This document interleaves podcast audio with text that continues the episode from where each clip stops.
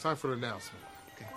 Okay, people, tomorrow morning, 10 a.m., Santa's coming to town. Santa! Oh my God! Santa here? I know him.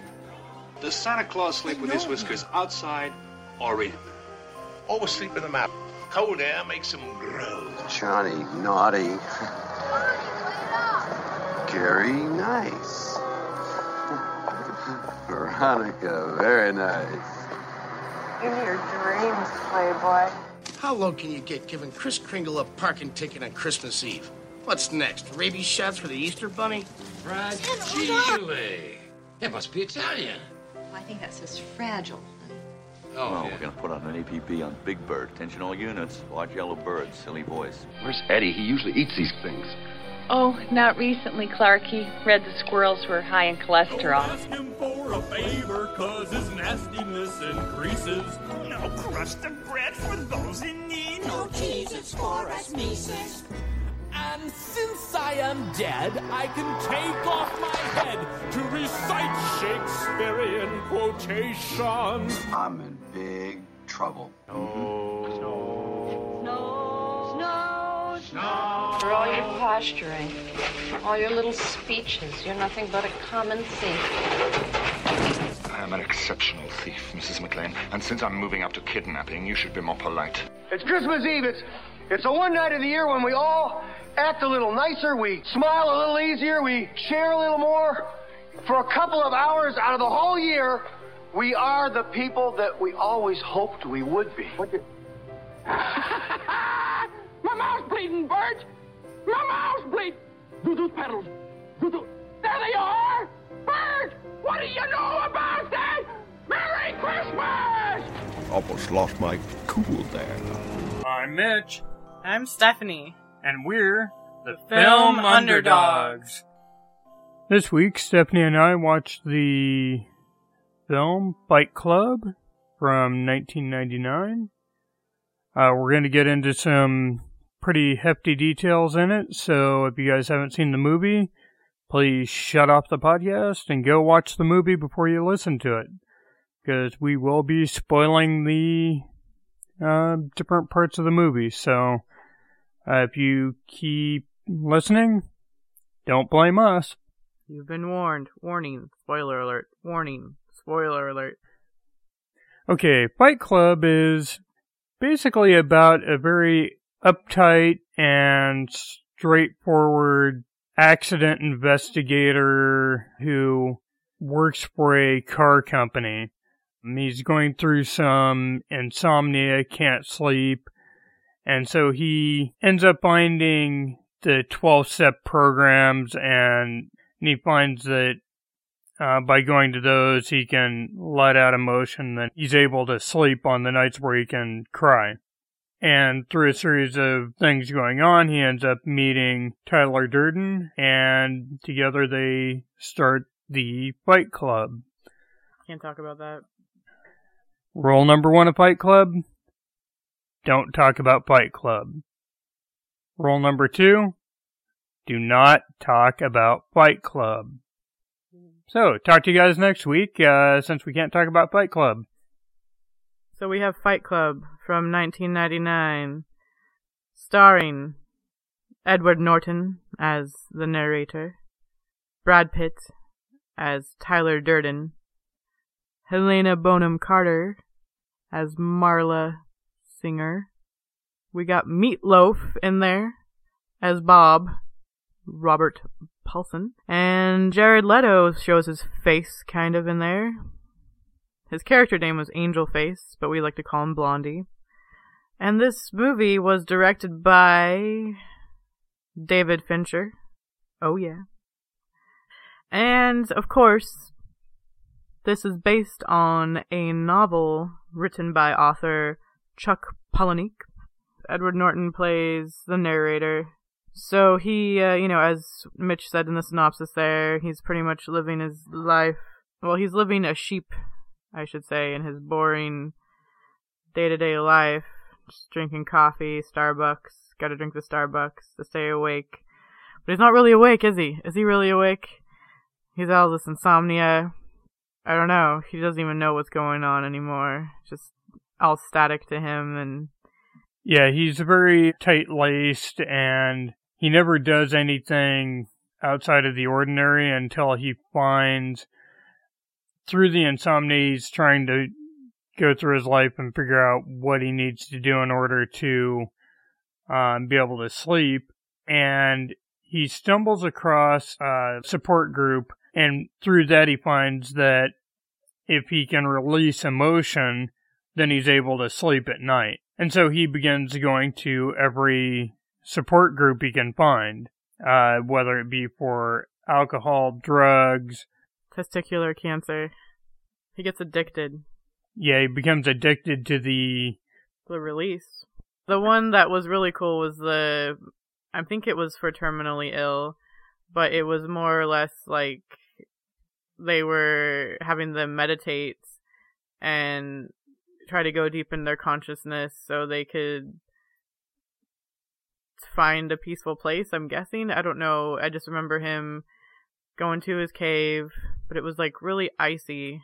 I think it was cold in the cave. I forgot if she showed up first. The cave did happen after she showed up because there was kind of that question in the air of, oh, is she going to be in the cave? But who should appear rather than her but a talking penguin? Oh, yeah. Slide. Is that what he says? Right? Actually, I'm not sure what he said because one of my pet peeves with some of these movies are they'll have the soundtrack set just a little too high and it overpowers the conversation that's being had. And so part of the movie I couldn't understand what people were saying even though we had the volume turned up because the music's so loud that you can't hear the conversation over the music. It was like being in a bar the whole time we were watching the movie. So, talking penguin in the uh, in his cave. At this point, Marla is showing up at pretty much every uh, every support group he goes to. And I think she's stalking him at this point, really, but he finds this very distracting, and so he can't get the release that he needs in order to be able to sleep. Yeah, and I kind of called her intruding yet intriguing to him. And I don't know, I think she needed the help too, but she kind of like was there just to observe. I don't think she was there for anything else. And then of course, we didn't see it from her perspective. We just saw it from his that she was there invading his space and everyone else's, and that she was the imposter when he was the imposter, but she was the true imposter. Well, she was in a testicular cancer support group, so. Yeah. There's a little bit of, okay, she shouldn't have been in that one, but, you know, the rest of them, eh, they're both about equal on that, but he was being he was uh, very offended that she was in any of them that he was in. Yep. He seemed like he was repulsed by her. Well, again, you know, same kind of thing. He was repulsed by her, but then he was interested. There was something like she got under his skin.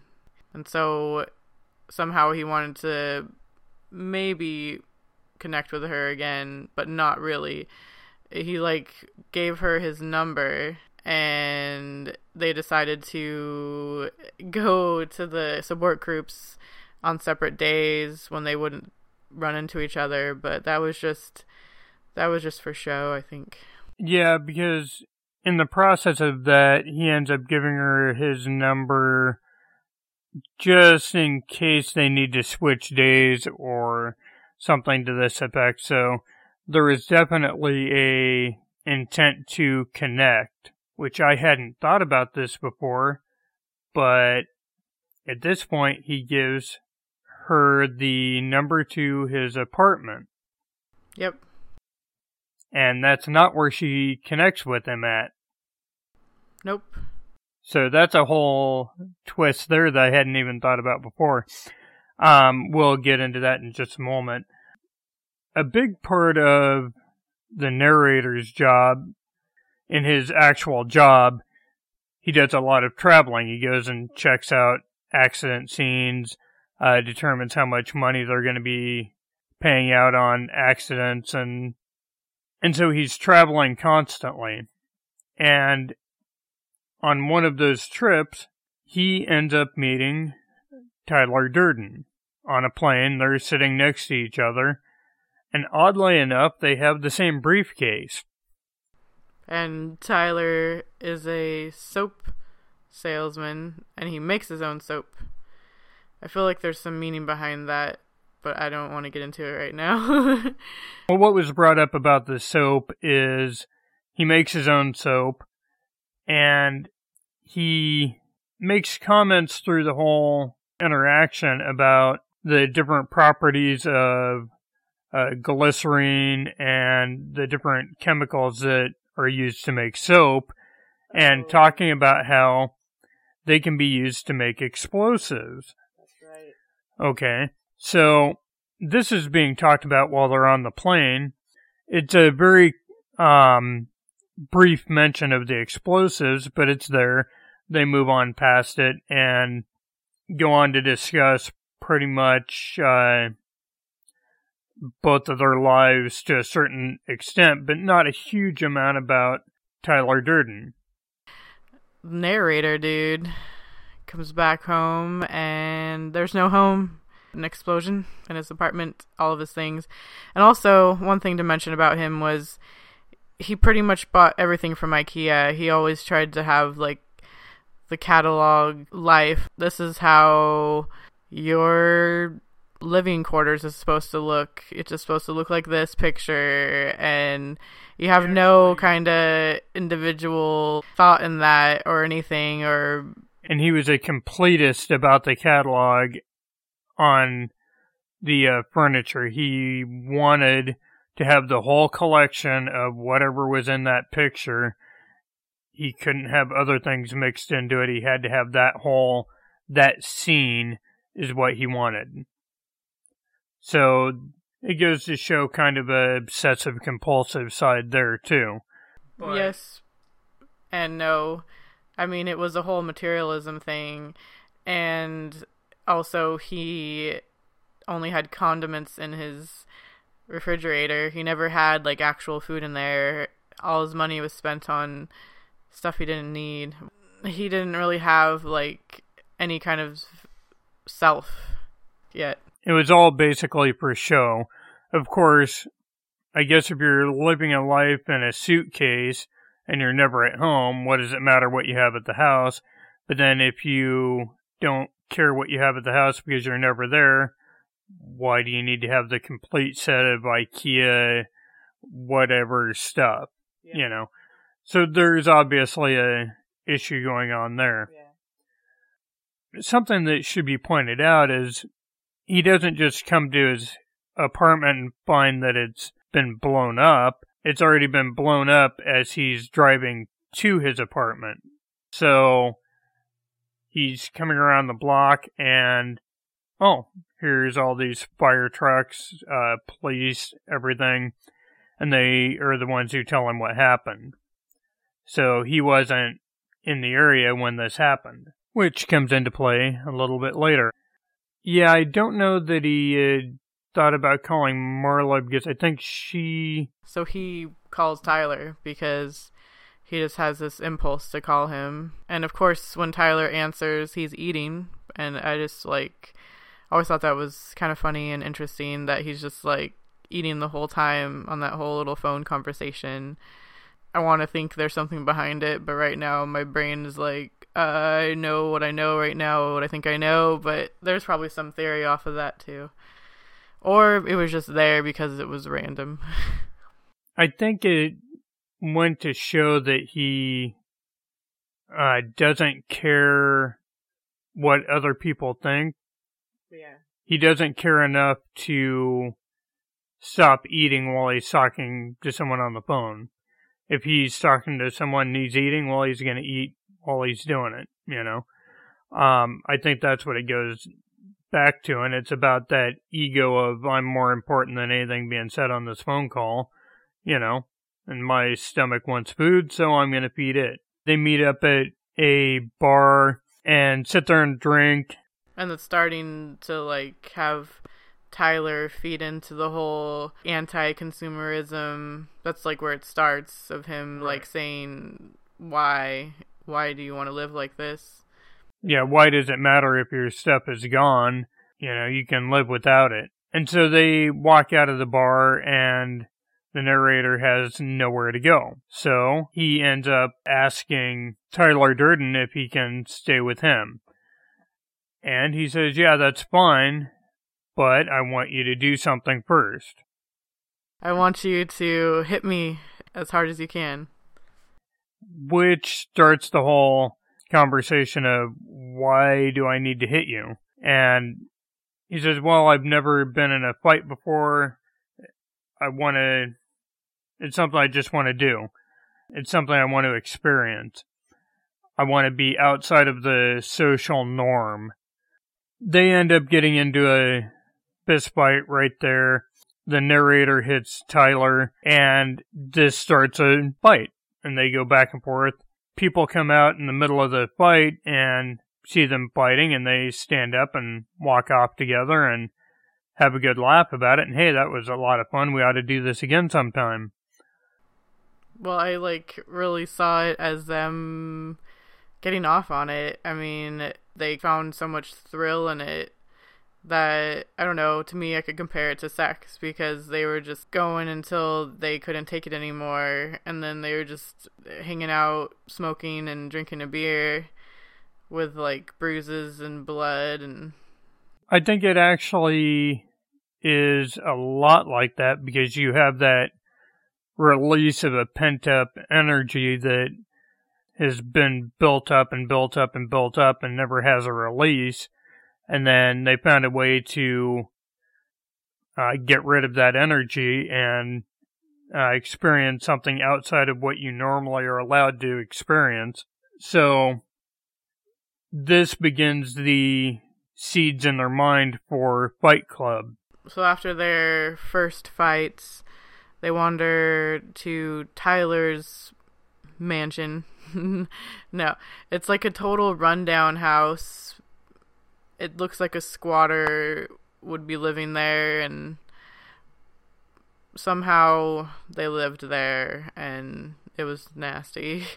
It was like, I don't know, there were several bedrooms, I'm guessing, and the narrator happened to have his own bedroom but there was some. Then the the basement kept leaking, like flooding.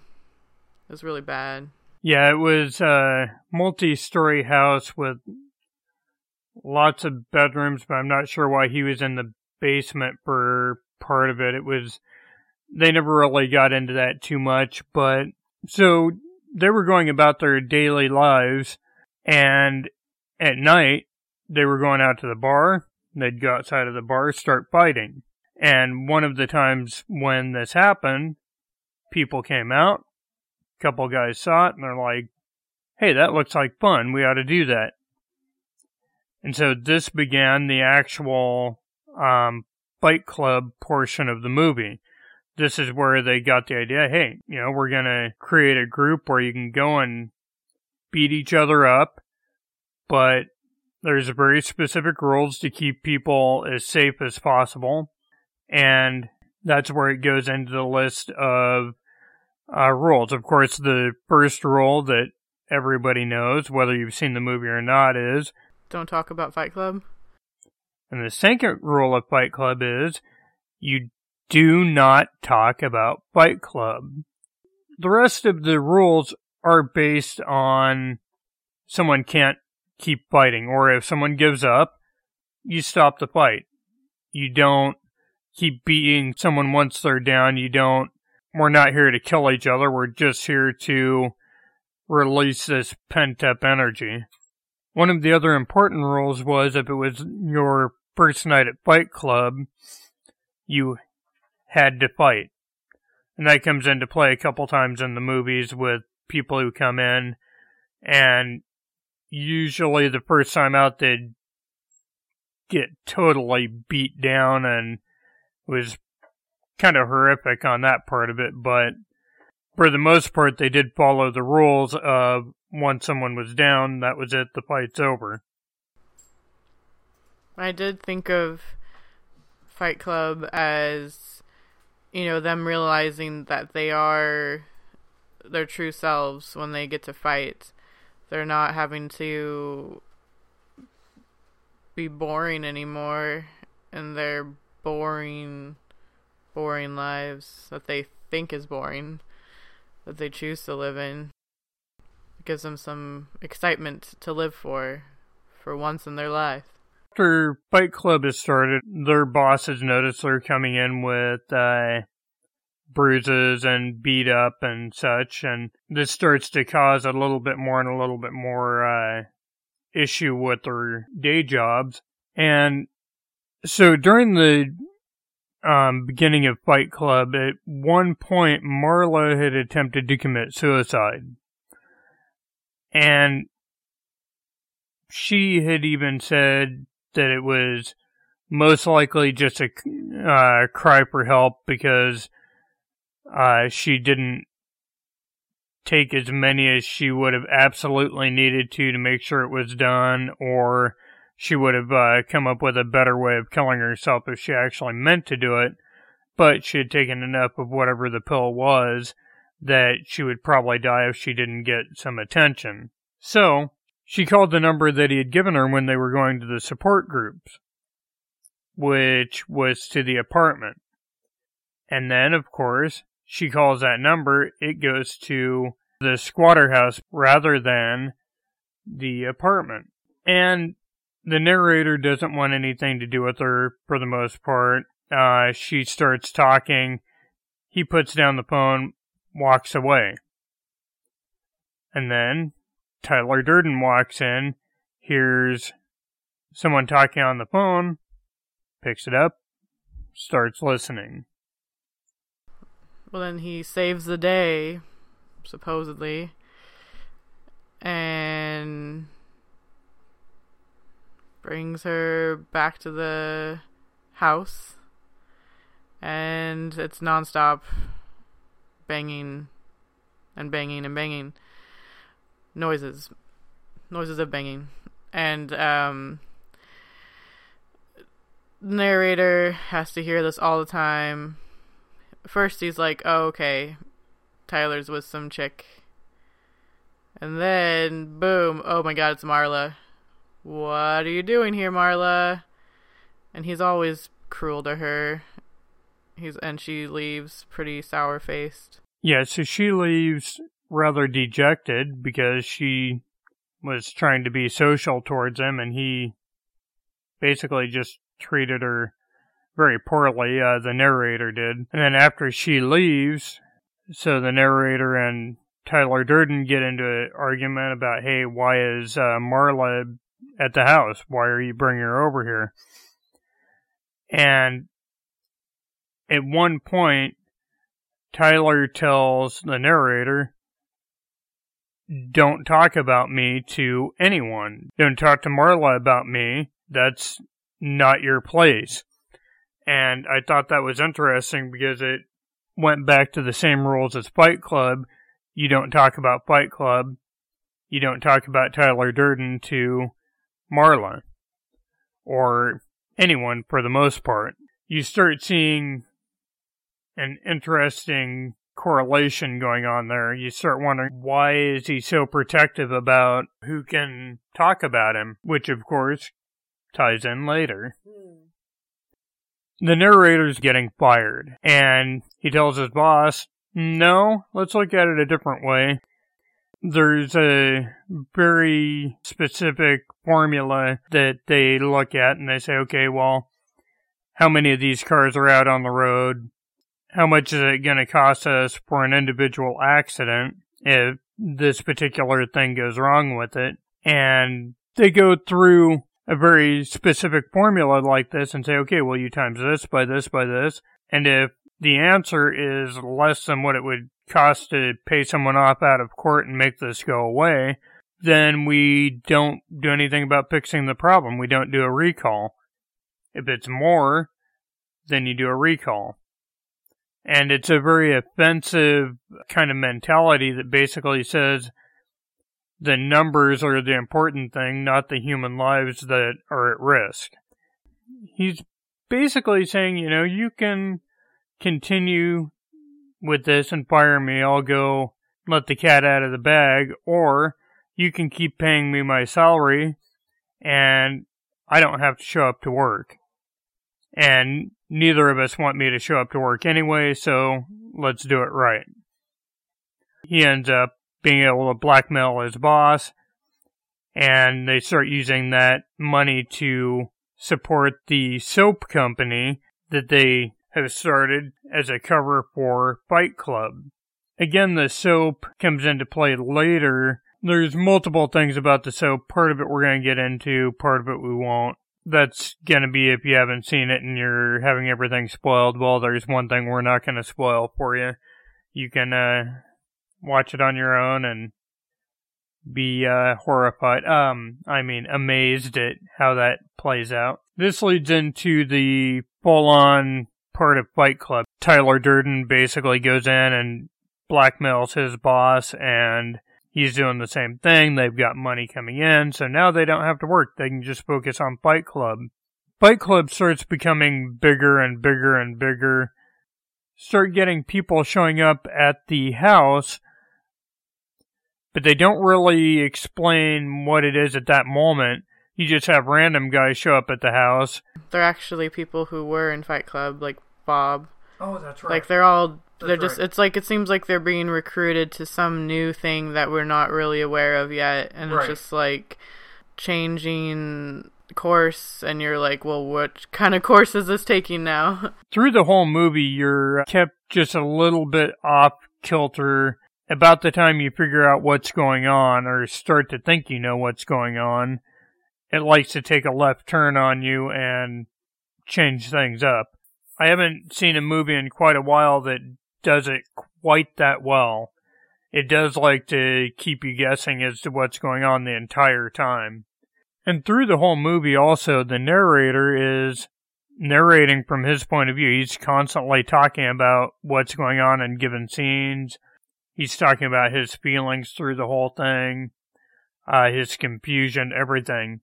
So it adds a very interesting third person kind of uh, point to the movie. You're not just looking over someone's shoulder, you're inside of someone's head. But you're only inside of one character's head, so you're not sure quite what else is going on in the movie that you're not seeing. Okay, so they start having recruits show up for something that the narrator is not aware of. And this begins to cause strife between him and Tyler because he feels like up till this point, Fight Club has been very much a team effort. It was the two of them that started it. They were both partners on the whole thing up till that point. Now all of a sudden, Tyler's leaving him out of the loop on something that's going on that seems to be pretty big because there's recruit after recruit after recruit that was in Fight Club now is showing up outside the house and standing there waiting to be let into whatever else is going on. Eventually, we are told that it's called Project Mayhem. And of course, the narrator asks, What is Project Mayhem? And the first rule of Project Mayhem is you don't ask questions. You mm-hmm. don't ask questions. That's repeated over and over. And that's the whole theme of the movie is the first rule of whatever it is is you don't talk about anything. I think it's also Tyler tried his best to keep the narrator in the dark about it as much as he could so he could take control over it and he couldn't have the point of reason called the narrator. The narrator was the you know, the devil and angel on the shoulder thing. Well, the narrator was more of the angel and Tyler was more of the devil. He wanted to shut out the conscience, the the voice of reason. Uh, Tyler started down a darker path, and the narrator is kind of still pulling back and saying, "No, no, no, hold on, we can't go that far." And so, uh, like Tyler was pretty much turning the the men who were in Fight Club, kind of just turning them into followers. He was becoming a weird leader where he was making them into kind of a cult army. Yeah, a cult army where he was just trying to tear them down.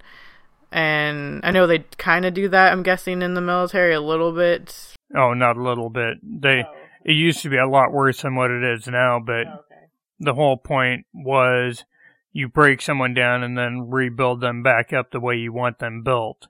Okay. And that's kind of what they did in uh, this movie is they tear people down, make them feel like they're nothing, then you start saying, okay, now this is what you do. You do what I say when I tell you to do it. And it uh, starts building back up from there.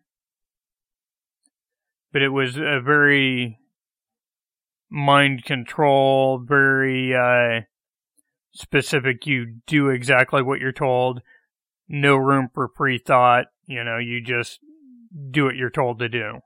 Yeah, my strange analogy for Project Mayhem is basically Tyler turned these sheep into individuals with Fight Club and then turned them into sheep with mad cow disease for Project Mayhem basically just cuz they're like not really anything anymore.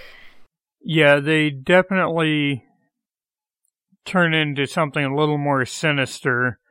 Like any group, they tend to start getting that hive mentality of you do whatever you have to do to protect the group overall. They start losing that individual thought of what's right, what's wrong. You know, the benefit of the group is more important than an individual, basically. Okay. Sorry to become uh, the Tao of Tyler Durden, basically. And everyone wanted to be a part of that. They thought that it was the right way because he led them so far, you know, with Fight Club, and the only way they could go was his way because they didn't want to be born anymore. This is where soap starts coming back into it, too. You notice that they're not just there doing the gardening and stuff like it originally appears, they're actually there making massive quantities of soap. Why this is important is they are not actually making soap, they're making explosives, which you can make using the same ingredients as you use to make soap.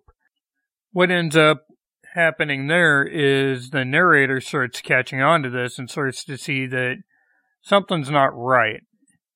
And there becomes more and more strife between him and Tyler. And at one point, Tyler was driving the car and the narrator's in the passenger seat and Tyler is telling the narrator that he needs to just relax and stop trying to control everything and let things take their course.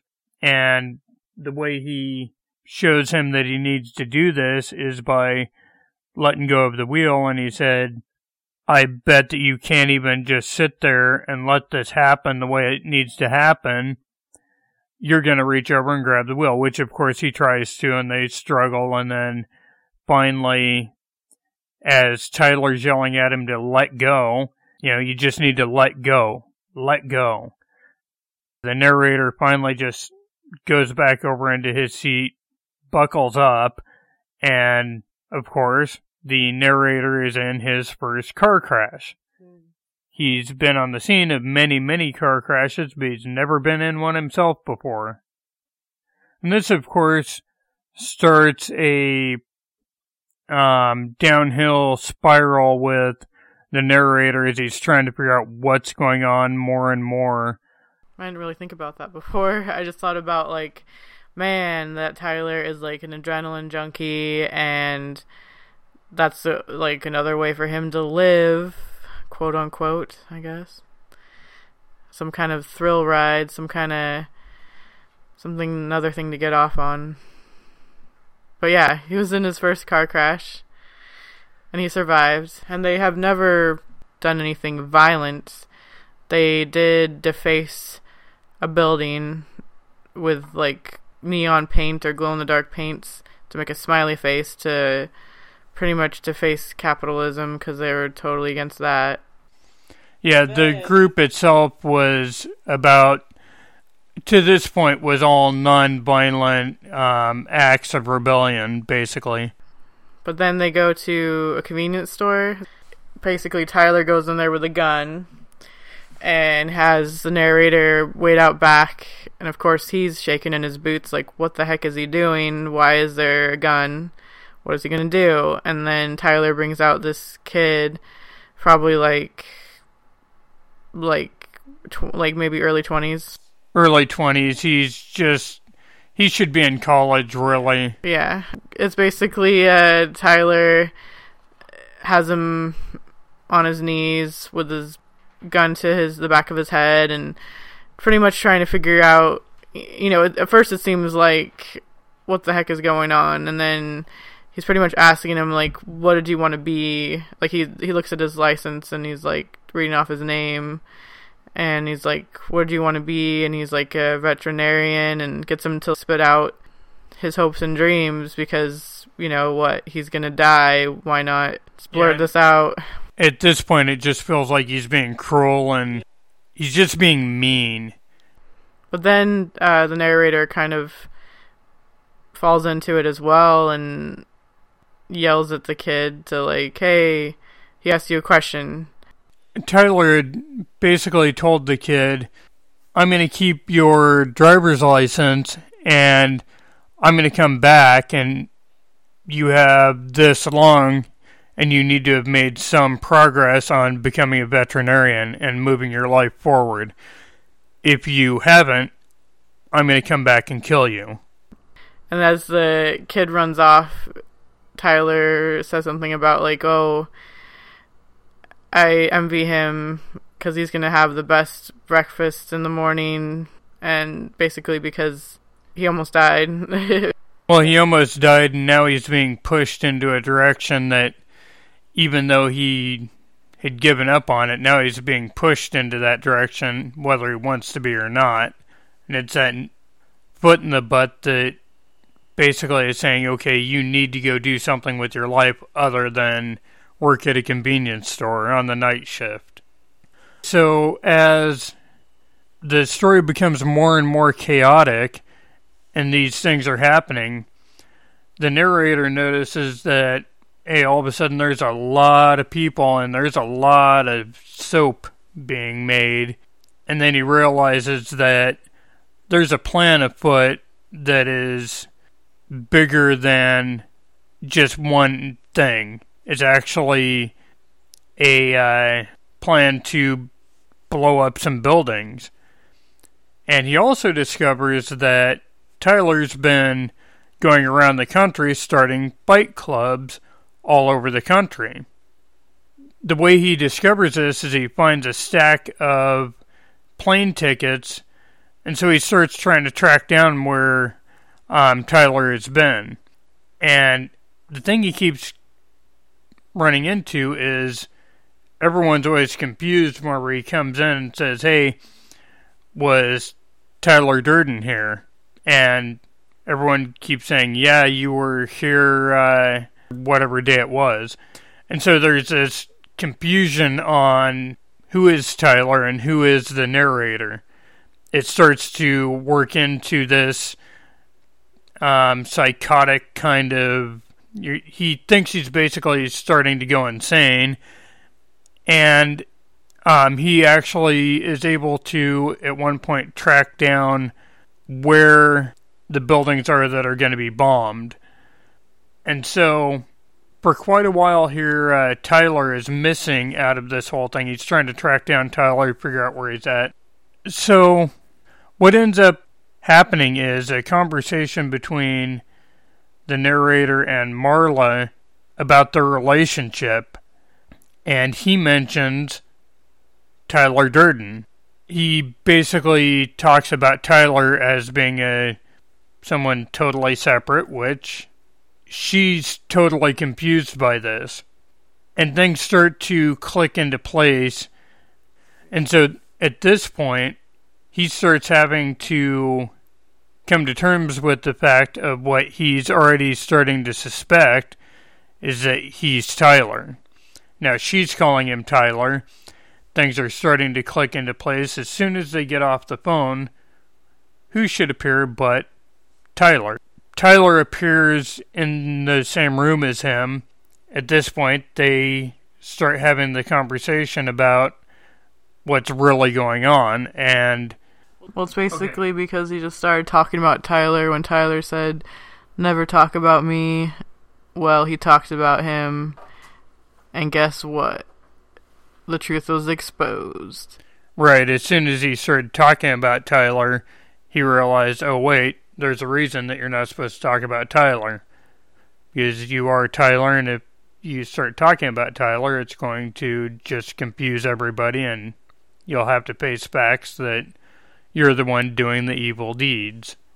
And then, of course, this goes into flashback mode for him, which uh, had some really amusing scenes with him beating himself up whenever he was fighting with Tyler, which I thought was kind of funny. I still don't get, like, the whole Fight Club being started by these guys well, I know they're coming out of a bar, so they've been drinking, sure. But still, they see one dude beating himself up and they think, "Oh, that looks fun. Let's uh let's start fighting because some dude's by beating himself up." Like, oh, okay. That part of it was a little bit odd, but like uh narrator Tyler basically bolts, right? And then yeah, or does he, he like he wakes up in the van though. When how does that happen? Basically, he tries to go through and stop the bombings from happening, and everywhere he goes, he's running into members of Project Mayhem, and they're all saying, "Well, yeah, you told us that this is what you were going to do, and did not let you do it." Project Mayhem is bigger than one person, basically, and to go on with it no matter what I say. Even the cops were in on it because they were part of Project Mayhem. I mean, not all the cops, but certain ones. So, let's get into some theories on this. We don't have to go into every single detail on this, but this whole movie goes down one road. You see two people, and then you find out the two people are one person. Okay? Now, my question is who all is real in this movie and who's not real in this movie? Marla. There are times uh, Marla walks out into traffic and doesn't get hit, even though she doesn't look at traffic. It's a busy road. She manages to cross without being hit totally. And so, is she real? Is she not? I don't know. In my real life, I do traffic control, and I wouldn't walk out into traffic like that. So I don't know. That's a little bit. That's a little bit odd. Uh, she also started showing up after the narrator was able to start sleeping. He was sleeping because he got the emotional release at the support groups, and then all of a sudden she's showing up and preventing him from sleeping. I've been kind of confused on that because everything everything in the movie happens after he starts sleeping. The Marla thing, not quite sure if she's real or if she's not. I think she is, but I don't know. What do you think?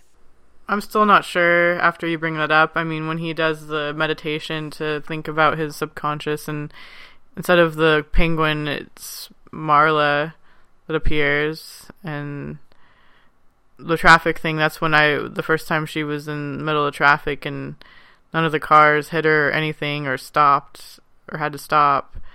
It was like, hmm, I wonder if she's real or not because I that's really strange. horns blowing at her. It was like they were totally ignoring her. So I, I don't know. Maybe she was like his emotional side, but also like I don't know. That's really hard. Because in the end, it was like Tyler was gone. Well, Brad Pitt, whatever, extreme Tyler, Brad Pitt Tyler was gone, and then Marla appears, and it ends with him and Marla.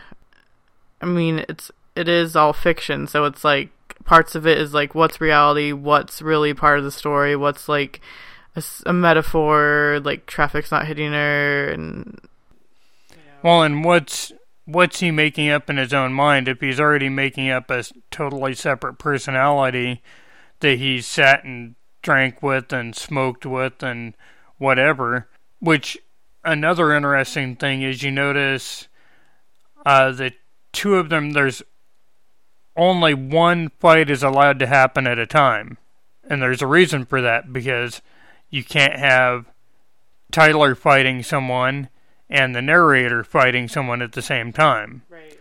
You never see anyone being affected by both of them at the same time in a physical way. There may be conversation going back and forth, but you never actually see a physical interaction between two people at the same time with uh, Tyler and the narrator.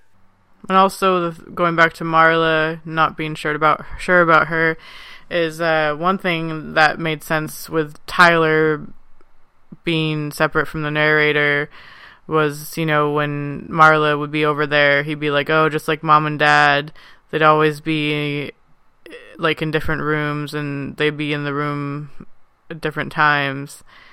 I mean, I get that because then she wouldn't be there with the other with Tyler Brad Pitt because that's all one guy, but she wouldn't be there.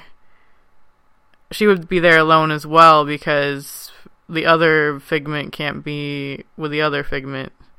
The other delusion can't be in one place with the other delusion.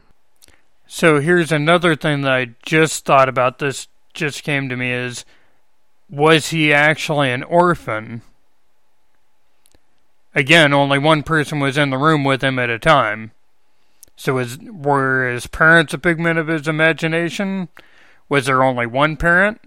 That was all just a a narration, man. That was all like But this is where my mind goes. It there's so many layers to this movie. It's like an onion. The more you peel it back, the more there is to peel back there's so many different directions it can possibly go. And also, why would I mean, I get it like she's a character. She's probably desperate, but why in the heck would anyone want to be like sleeping with someone in a rundown house that's like you're squatting in? Well, she wasn't exactly high class herself. I mean, she was hanging out in a support group, so there's some issues going on there to begin with, but you know, there's that whole question, and especially in that bad of a house, you know, it's like, I don't know.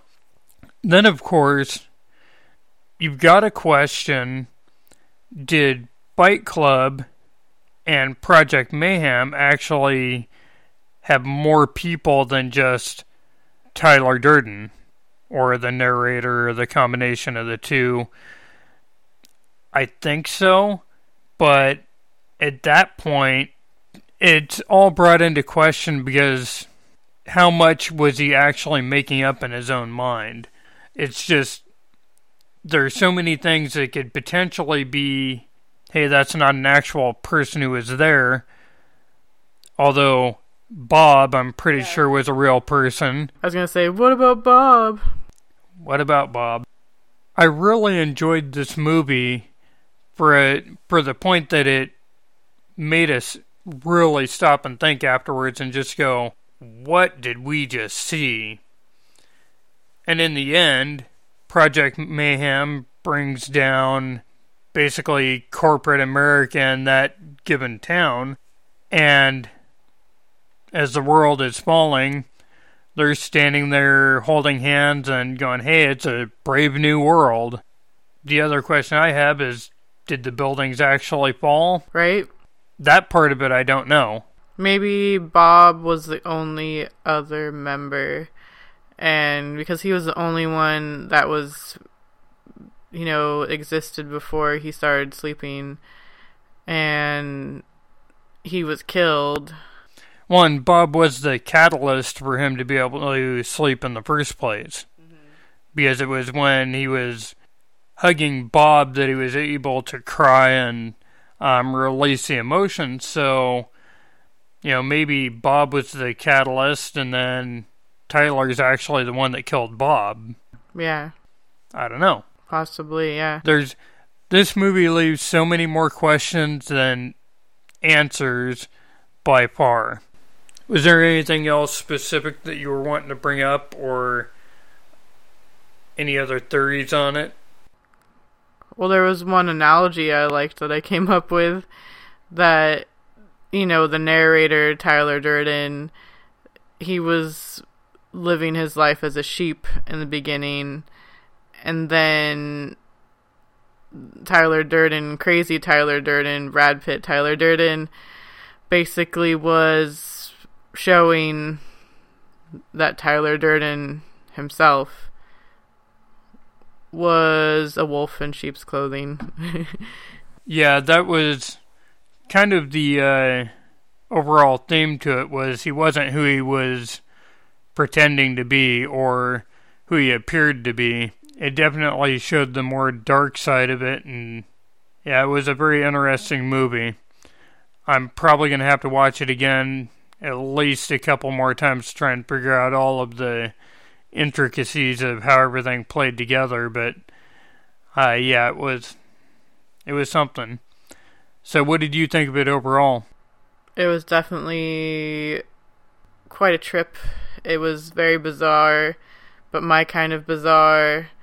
And as you said, there's many different layers to it that still need to be uncovered. I'm thinking about maybe reading the book just to figure out how the author thought of the the storyline and the characters and maybe there's even more information there. I'm sure there would be. Yeah. There's got to be stuff in the book that they wouldn't have time or space for in the movie. Almost always is. I mean, the only thing that I'm not super psyched about in the movie is just all the, like the violence. Like I'm not like a prude to violence. It's just more like it was like okay, yeah, that's a lot of blood and fighting. Not really one that's into like watching fights. Like if it's a boxing movie, I'm be like, this is boring just because I'm not. It doesn't interest me watching people beat each other up. I don't know. Well, I was actually surprised. I kind of thought that there would be more Fight Club scenes than there was in the movie considering the movie is named Fight Club, I really thought at least half of it would be specifically about Fight Club and the fights that were going on, but it seemed that the fights that you actually saw were representing Tyler or the narrator trying to deal with something. There was some obstacle and uh, something emotional that they needed to take care of and that's where the fights were happening and it was always between either Tyler or the narrator and someone specific that had to do with the problem. And so there's a whole lot of layers there even that yeah. There's more layers to it. So 1 to 5, what would you give it? 5. Yeah, I, I think I have to go with that because there's so much to it and this is one of the few movies I've actually been thinking about and talking about since we saw the movie. And we saw the movie uh, about a week ago now. It's really stuck with me all uh, this week. I've been thinking about it even when I'm not thinking about it. I'm still kind of trying to process wait, what about this? What about that? So it did its job and made you, uh, it really made you stop and think about what it really is.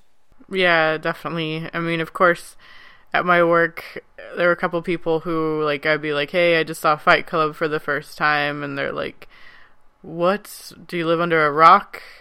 And then, uh, there was one coworker today. I said, "Hey, we're gonna review Fight Club. You want to talk about Fight Club?" And he's like, "You know, you can't talk about that." and they wouldn't budge. We wouldn't talk about it. Well, he's the only one apparently that was listening to the first roll of Fight Club. The next movie that we're going to be reviewing is uh, going to be coming out here in just a few days. It's the Christmas movie Krampus. It's the darker side of the Santa Claus story. This is shown up in historical lore for centuries that there's a darker side of Santa, and if you're good, Santa will bring you something. If you're bad, then you get a visit from Krampus. And that doesn't go as nice and gentle as Santa Claus. It's a horror movie. It really looks like it's going to be good, so we're all very excited to go see this one. We'll be talking about that, and that should be posted right during December. Also, in case anybody's interested, during the interview with West Ramsey, he talked about a blood cannon made from uh, PVC pipe, some bittings, and a uh, Coke bottle. And I went online and checked for some of the uh, instructional videos showing how to set up the same thing, just in case anyone is curious about it, and want to see how it's done, and potentially make one of your own. Check out the show notes, and there's a couple of links that will take you to various instructional videos on how to make your own blood cannon. So if you're interested, go ahead and check that out in the show notes and write us, let us know how it goes. Hey, listeners, be sure to follow us on Twitter at Film Underdogs or go onto our Facebook page, Film Underdogs. Be sure to follow us on iTunes or Stitcher, BeyondPod, whatever podcast player you use. We'll be there. Always remember to follow your dreams and stay inspired.